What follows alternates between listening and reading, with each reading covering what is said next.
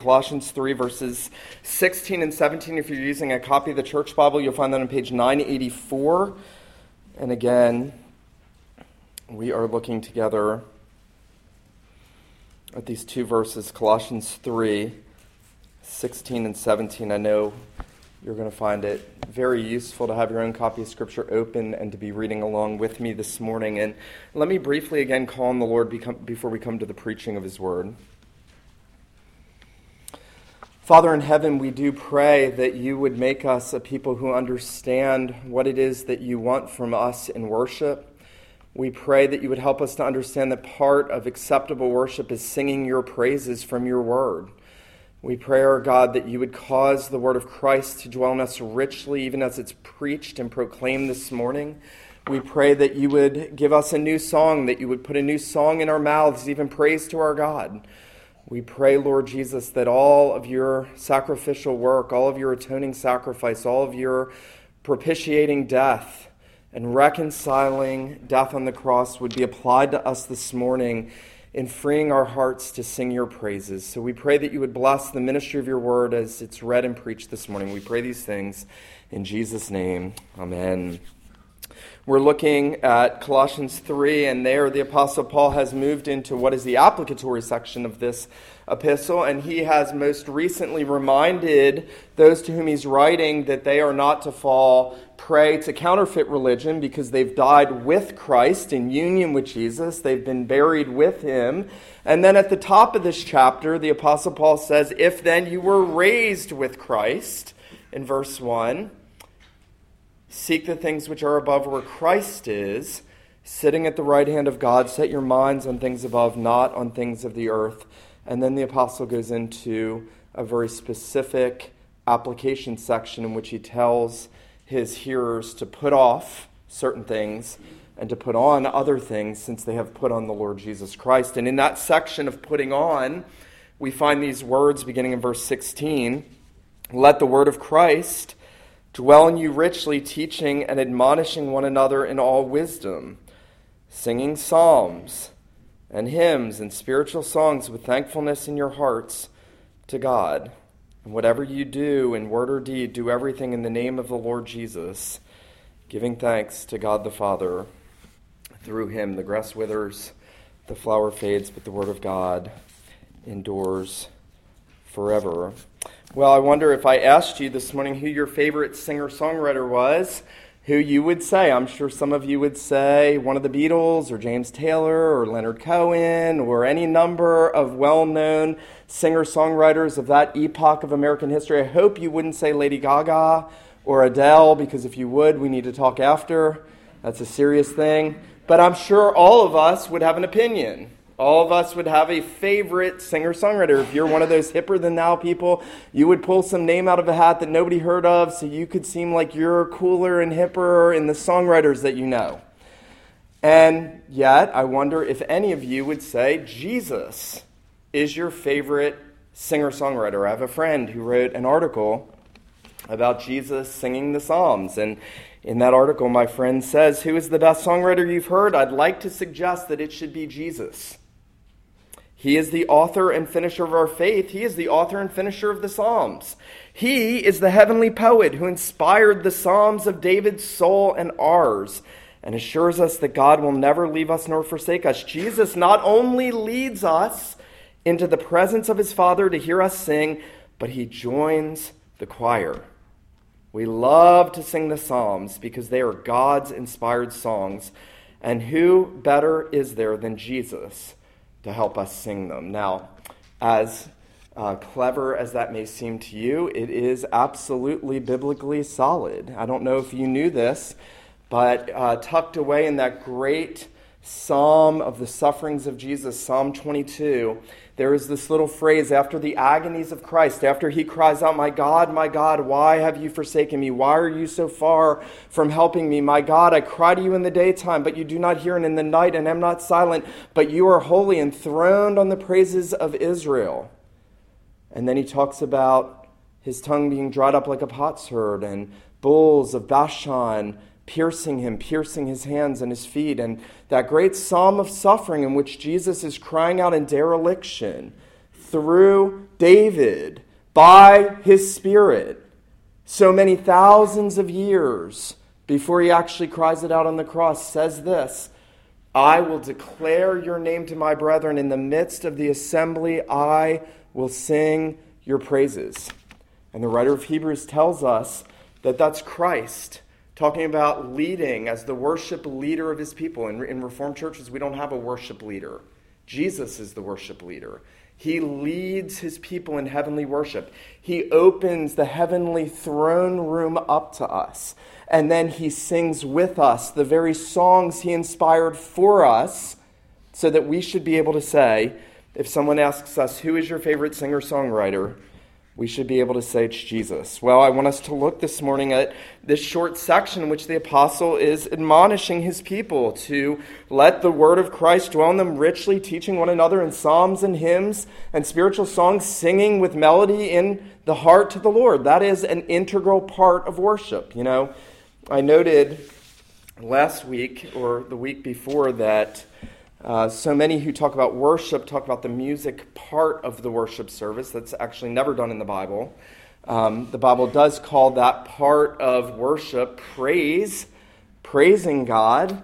When Jesus says, I will sing your praises with my people, he is speaking about the singing aspect of the worship service. And yet, there is something beautiful. You know, one of you said to me last week, one of the things I love and I wish you had highlighted, and I wish I had highlighted this about the Reformed worship services and worship throughout the history of the church is that there is a dialogical element to it. It is not spectator sport. Sometimes people say, Why do we stand and sit so much? And why do we do this? Because you're participating, because it's not entertainment, because my job is not to entertain you, because our musician's job is not to entertain you because our job is together collectively to form the people of God, worshiping God. As He speaks, we respond in praying. As He speaks again, we respond in singing. As He speaks again, we respond in giving. As He speaks again, we respond. We respond to everything God is doing. As the triune God is speaking through His word,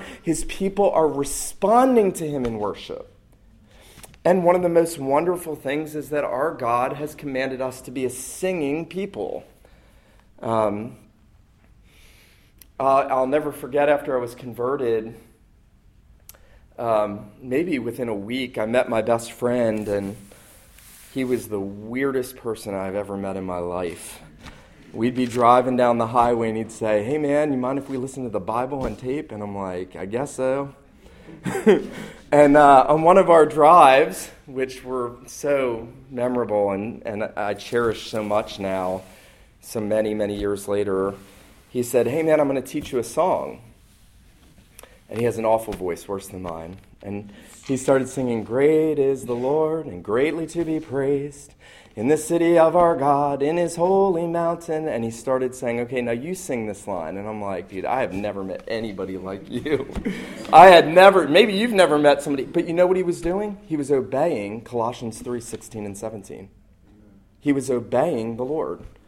He knew that God said, one of the things that we are to do as Christians is to teach one another in psalms, in hymns, and in spiritual songs. And that we are to sing with melody in our hearts. You know, sometimes men have a hard time with this. I want to say this before we dive in here. Sometimes men, especially men, don't like to sing out. Men, if you do not sing out in, in worship, you are being disobedient to Jesus. Part and parcel of what it means to be a Christian is that God has redeemed us to be a singing people who sing his praises, who from the heart delight to lift up our voices and to sing psalms, the very things that he inspired, an inspired songbook. Words that God has given us to sing to him. Other portions of Scripture, Habakkuk was written to the chief musician. The Song of Miriam in Deuteronomy, the Song of Moses, the Song of Moses and the Lamb, the Song of Zechariah, the Song of Mary, the Song of Elizabeth. The Bible is giving us songs, and then, and then there are these hymn choruses. Philippians 2, 5 through 11 was one of those early Christian hymns, and portions of 1 Timothy, where it says, uh, Faithful is this saying. M- many scholars think those are hymns. And then there are the great beloved hymns of the church, aren't there? There are those hymns of Isaac Watts and Newton and William Cowper and the Wesley brothers, those great hymns that we cherish and we love so much, and we are commanded. We are commanded by our God to sing those things this morning. today, I want us to look at two things. I want us to look at what we are to do with regard to singing psalms and hymns and spiritual songs. Then I want us to look, secondly, at how we're to do that, what we're to do, and how we're to do that. Well, notice that the apostle says in verse 16, Let the word of Christ dwell in you richly. Now, the command is not first and foremost to sing. He doesn't say, Be a joyful people, sing to the Lord his praises. He says, Let the word of Christ dwell in you richly. Now, that's super important because what the apostle is doing at the outset is he is telling us what the foundation of everything that we sing is supposed to be the word of Christ. Now, you may hear that and you may think, okay, does that mean that I, I am only to sing the red letter words in a Bible? If you have a red letter Bible, throw it out let me buy you a new one. We'll just help you understand that the whole Bible is the Word of Christ. When Paul says, Let the Word of Christ dwell in you richly, he means everything that Jesus, by his Spirit, has breathed out from Genesis 1 1 to Revelation 22. He means every word from Genesis to Revelation. It is all the prophetic revelation of God in Christ. But there is a special sense in which the apostle is giving us a redemptive historical development. He is not just saying, let the word of Christ dwell in you richly, that is, sing psalms. He doesn't say that. He does say, sing psalms, but he doesn't say that what we're to sing is only the psalms. There is, in the Reformed Church, a, a huge tradition of only singing psalms. Um, your first response to that might be revulsion. It shouldn't be, but it's understandable because most of the church in America has never really ever sang a song, a psalm. Um, we sang a psalm this morning. We sang two, actually. Um, it's really a sad indictment on the evangelical church that they don't love to sing things that God, the Holy Spirit, has breathed out perfectly. Um, in the words that he's breathed out. You know, there is a there is a, Southern Presbyterian theologian who wrote a book. Uh, goes under the title "Sacred Eloquence," and in that book he says we ought not ever dare put words in the mouth of the Holy Spirit that He did not speak. Um, many people do that.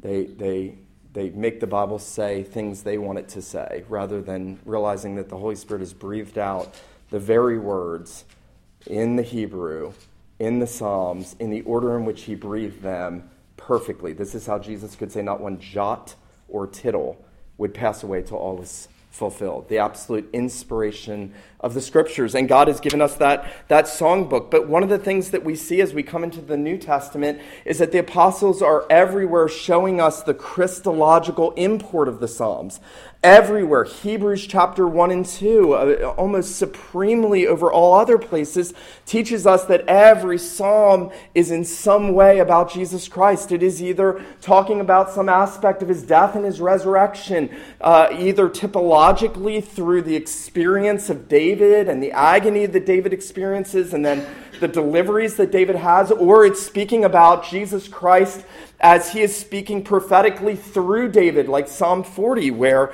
uh, Jesus is speaking and he says, uh, in, the, in the volume of the book, it's written of me, I delight to do your will, O my God, and your law is within my heart. That is Jesus speaking. Or Psalm 2. The writer of Hebrews tells us in, in Hebrews 1 that uh, it's the Father saying to the Son, You are my Son, today I have begotten you. Ask of me, and I will give you the nations for your inheritance and the ends of the earth for your possession. That that's not God saying that to David. That is God the Father saying it to God the Son. Or Psalm 45, where God the Father says to God the Son, Your throne, O God, is forever and ever. The Father calls the Son God. Your throne, O God, is forever and ever. A scepter of righteousness is the scepter of your kingdom, for you have loved righteousness and hated sin. Therefore, God, your God, has anointed you with the oil of gladness more than your companions. Or the writer of Hebrews says Psalm 102 is about Christ. When the Father says to the Son, You, Yahweh, in the beginning laid the foundations of the, the earth, and the heavens are the work of your hands. And so we see as we look at the way the apostles are reading the Psalms, we see that they are seeing that the Psalms were always meant to be read Christ- Christologically, that they're all about the Lord Jesus. Remember, Jesus himself on the road to Emmaus, as he's walking in his post resurrection appearance with those two on the road, and it says he opened to them the scriptures and taught them in it all the things about himself in the, the law and the Psalms and the prophets. And so there is a redemptive historical development. And yet it is one that is built on us knowing and being grounded in and being filled by the word of Christ. You know, I want to say this this morning. The people I've known who sing the best in worship are the people who know the scriptures the best and who love Christ the most. The people who sing best in worship are the people who know the scriptures the best and love Christ the most because they are singing out of a fullness of their hearts. They are full of the word of Christ. If, if I find myself to be deficient in singing in worship, it is probably because I'm not spending enough time in the word seeing the Lord Jesus in the scriptures, sitting at his feet, and having that word fill us. It is, it is our job, it is our job to be filled with the word and to understand how that word centers on Christ. Notice what Paul says. He says, let. Think about that. Allow you, allow the word of Christ to dwell in you richly. Can it be said of me that I am a person in whom the word of God dwells richly? Can people say what they said about Bunyan? If you cut him, he bled bibline. Can it be said about us that out of the abundance of the heart we speak God's word? I grew up around a very well known theologian of the 20th century and would often ask my mom about him because I was very young when we would spend time with him. And um, I, would, I would ask mom stories after I was converted about him because I was so fascinated by the things he had written and that we had known him. And, and uh, my mom said, You know, when Dr. Van Til was older, in his later years, we thought he was losing his mind. She said, because whenever I asked him a question, uh, he would respond by just quoting some scripture and we wouldn't understand the connection. And she said, now, so many decades later, we realize that he knew God's word so well and we didn't that he was answering our question from God's word perfectly, but we didn't know the scriptures well enough to know what he was doing. It's a fascinating story that we would be so full of God's word as it centers on Christ that we would be able to speak to one another. Notice that before uh, the apostle ever talks about singing, notice this. He says in verse 16, Let the word of Christ dwell in you richly, teaching and admonishing one another in all wisdom. There is first and foremost a didactic nature to, to what we are to learn to sing. There's a didactic nature. There is a teaching one another. Just like my friend taught me at, so early on in my Christian experience, we should be eager to teach one another the great truths of God from the great psalms and hymns and spiritual songs that we sing. Um, John Frame has an interesting thought on this. He says, you know, in our day, one of the big hangups we have with getting this and getting what worship should really look like with regard to the people of God collectively singing God's word together, he says, is because in our culture, uh, music is almost entirely entertainment.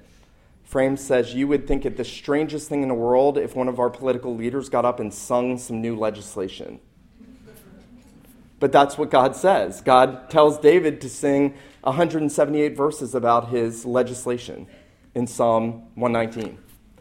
It's, it's odd to us because it's so contrary to what we may experience in our day. And yet, there is this didactic element. There's a teaching element. We are to be teaching and admonishing one another in all wisdom. Listen to this. Sinclair Ferguson captures this just so phenomenally.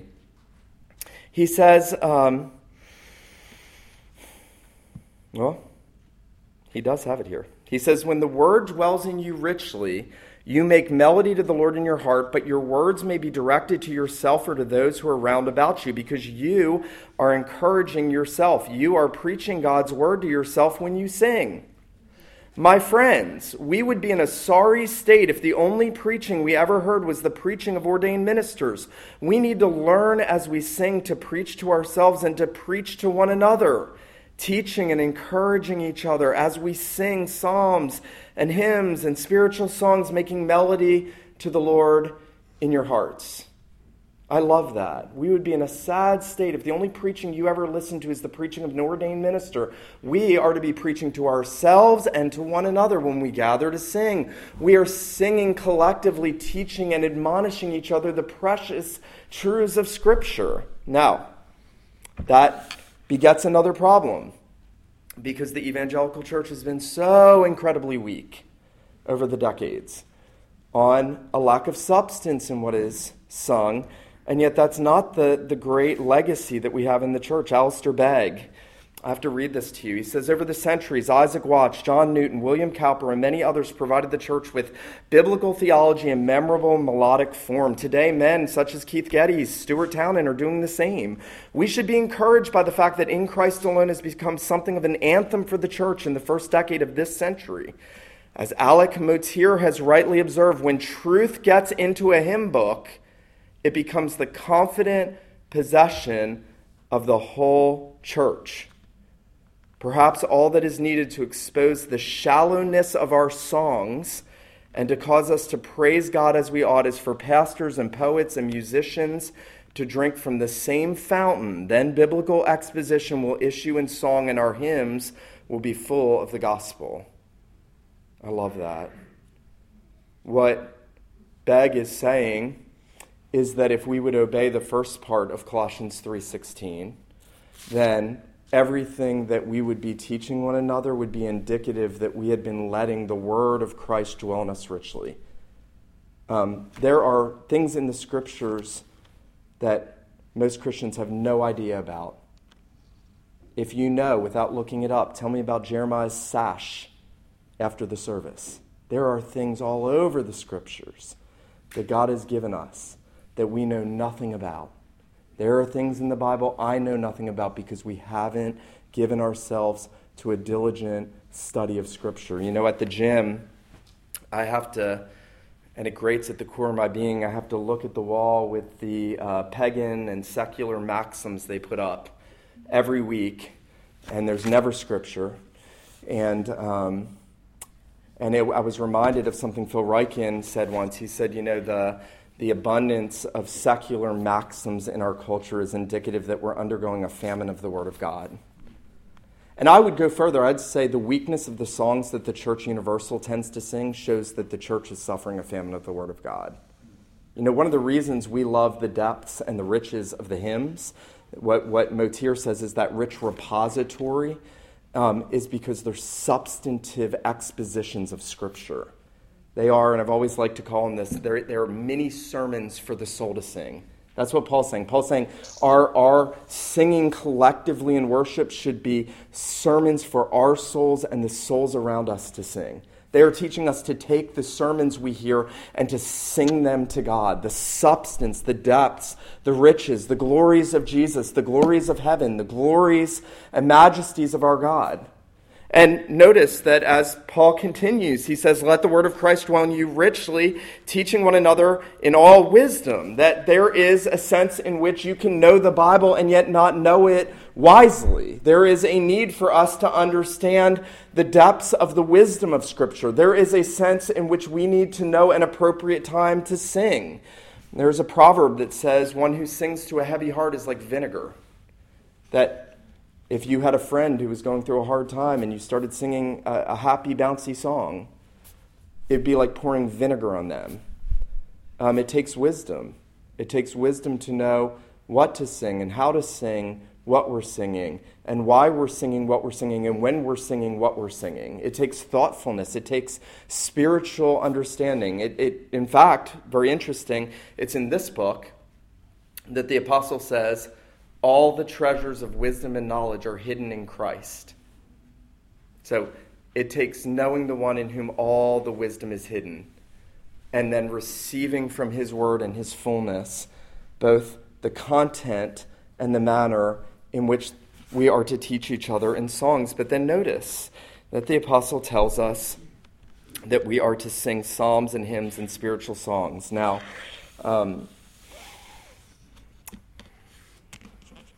there is an argument to be made, and I would not do you uh, any good if I didn't tell you this. There is an, a very potent argument to be made that these are different titles for psalms.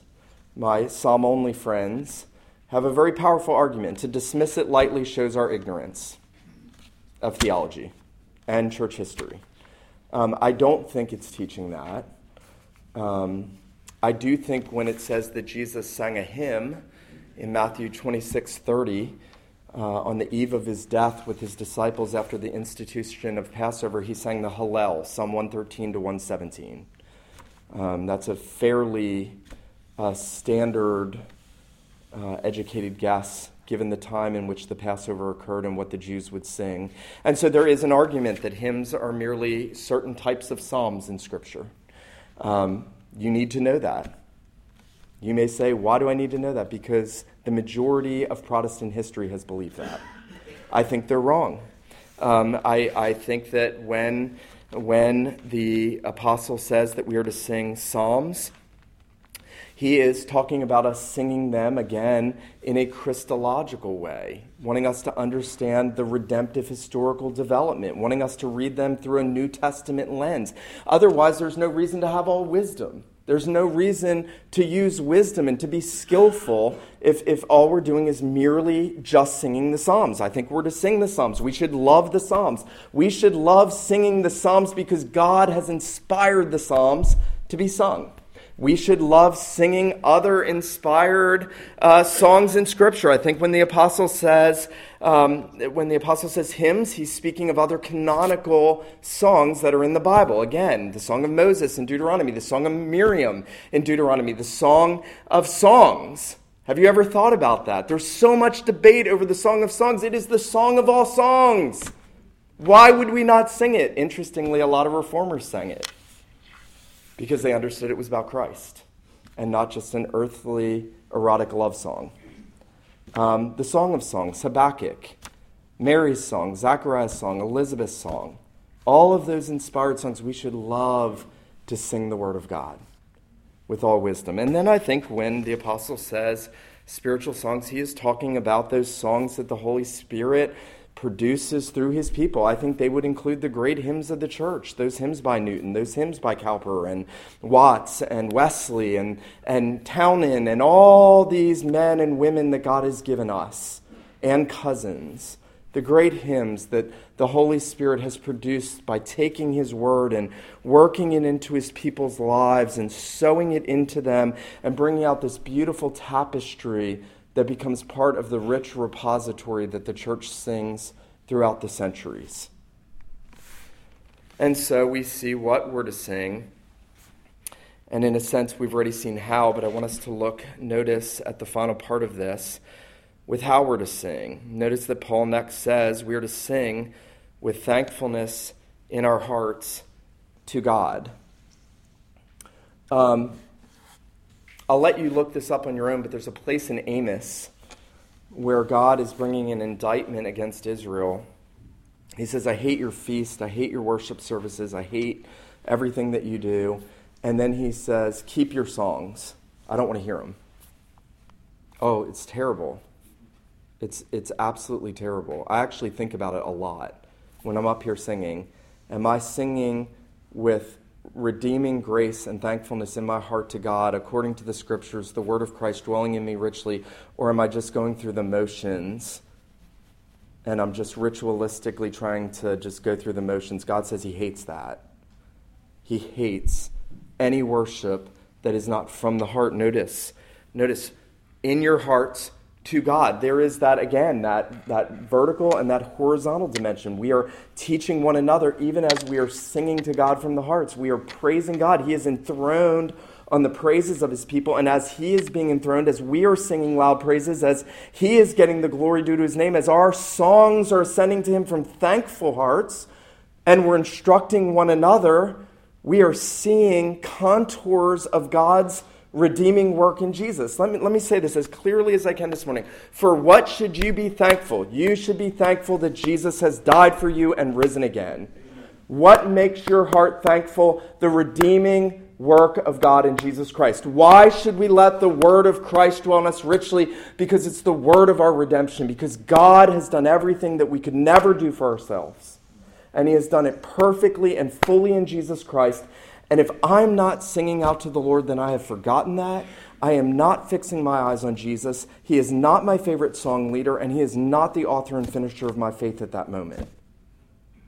The apostle would tell us that when we come together to sing, we are come together with thankfulness. In Ephesians, he says, with grace in our hearts, singing to God. And then notice verse 17, and I think this is so fascinating. You know, there's always these verses in the Bible. I'm, I'm in the middle of writing something called Jesus Loves the Rich. I'm always trying to be provocative. Jesus loves the rich because he did. He redeems rich, some rich people. Um, and uh, very interesting, the verse uh, in, in, with God all things are possible, which is not about benching 300, contrary to what the banner at the local gyms may tell you.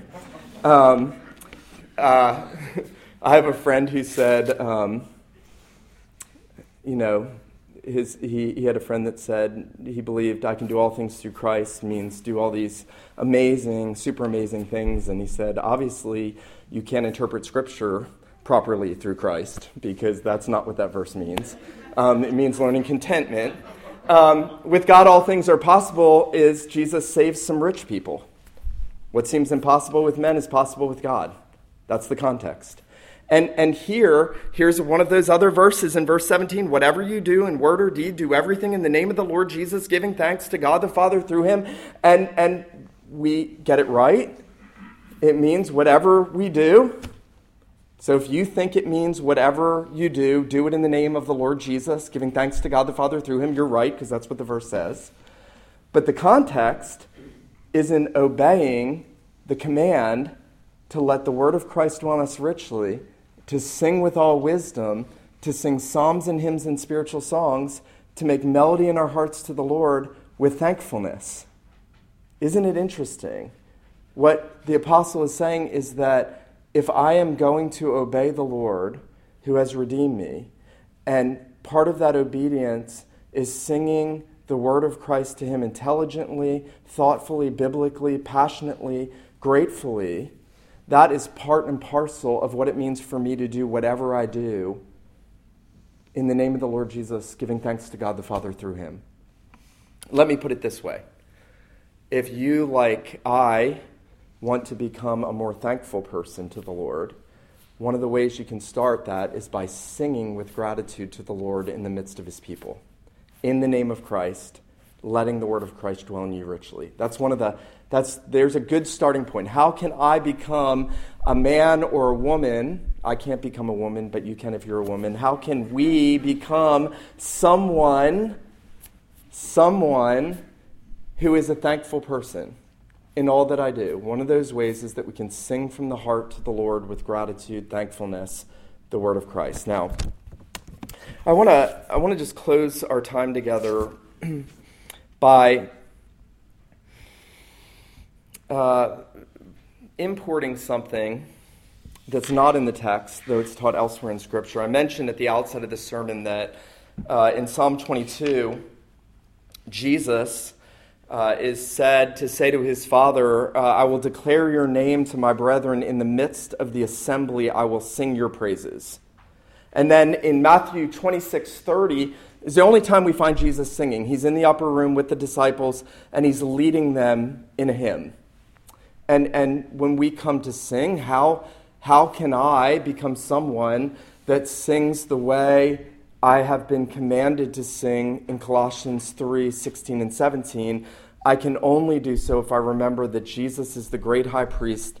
Uh, in the words of Herman Bavinck, the heavenly liturgist who leads us in heavenly worship who guides our singing. I want to tell you a little story. Edmund Clowney, um, who has done a lot of work on Christ in the Psalms, he said one time, um, when we're singing in worship, we should love to share our songbook with Jesus.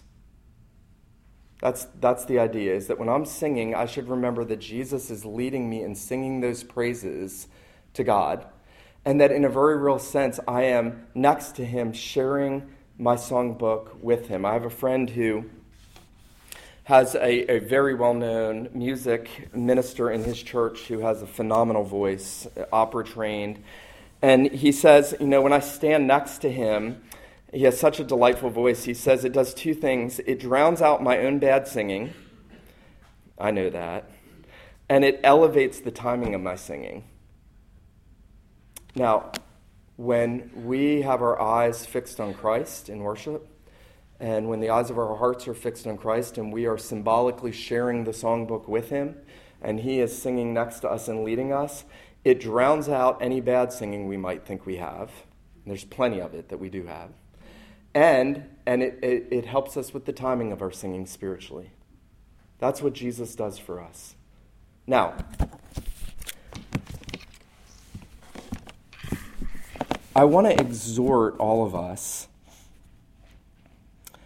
to be a people that give great heed to what the Lord says in Colossians 3. Um, if, if you walk out of here and you say, Yeah, it was nice, I know that, great, and, and you are not animated to sing out to the Lord in obedience to Jesus, then, then that's just sheer disobedience to the Lord. And it shows that you don't get the gospel. And it shows that you don't understand that a part of the atoning sacrifice of Jesus is to purchase the songs of his people. Jesus died to purchase your singing and to sing with you and to lead you into singing in heaven. Part of why Jesus shed his blood is so that we would become a singing people. And that means when people come into our assembly, they should say, you know, there's not many people there, okay, but man, they sang out. I don't know if you've ever experienced that. I've experienced that. Been in, I've been in a congregation of 30 where people were singing out, and I said, That's a church where the Spirit is. And I've been in a, a church of 2,000 where nobody sang. Oh, please listen to me, dear people. Numbers mean absolutely nothing when it comes to this. Nothing. Um, I want to encourage you to be learning the great hymns of the faith. You know, the Trinity hymnal is wonderful because it's done the hard work of collecting so many of those time cherished hymns. Um, there's a reason why the words that we sing have been um, encapsulated in history in the great hymnals that we have. Um, I was blessed to grow up in a home that was very musical. And probably uh, among those hymns my dad taught me as a boy, and he taught me many, my favorite was Guide Me, O Thou Great Jehovah. And about a month before my mom died, I, we began teaching our boys, Guide me, O thou great Jehovah. And, um, and we got to sing it over my mom as she was on life support. And it was one of the most precious things I've ever experienced. Um, only those who want to obey the Lord uh, with regard to this imperative will ever have those experiences in life, and they are so sweet and you would not trade them for anything in the world once you've had them. Um, we had a worship service in the hospital. You know, God is so wise and so good to us. Our God commands us to sing. He gives us songs to sing. He gives us His Spirit. He gives us His Word. He gives us thankful hearts. He gives us more grace. He, he stirs us up to want these things. I hope that He does that for you. Let him who has ears to hear, let him hear this morning what the Spirit says to the church. Let me pray for us. Father in heaven, thank you that you are a God who loves to hear your people sing your praises. Thank you that you have redeemed us so that we might be a people that sing your praises for all of eternity. That we might sing with that heavenly host, You are worthy. For you were slain, and you have redeemed us to God by your blood out of every tongue and tribe and people and language. We pray, our God, that you would stir us up to be a singing people in the here and now. We pray that you would make us a people that love to gather with your people and to be full of the word of Christ and to teach one another in psalms and hymns and spiritual songs and to sing with melody in our hearts. Our God, please stir us up to do that even this morning. We pray these things in Jesus' name. Amen.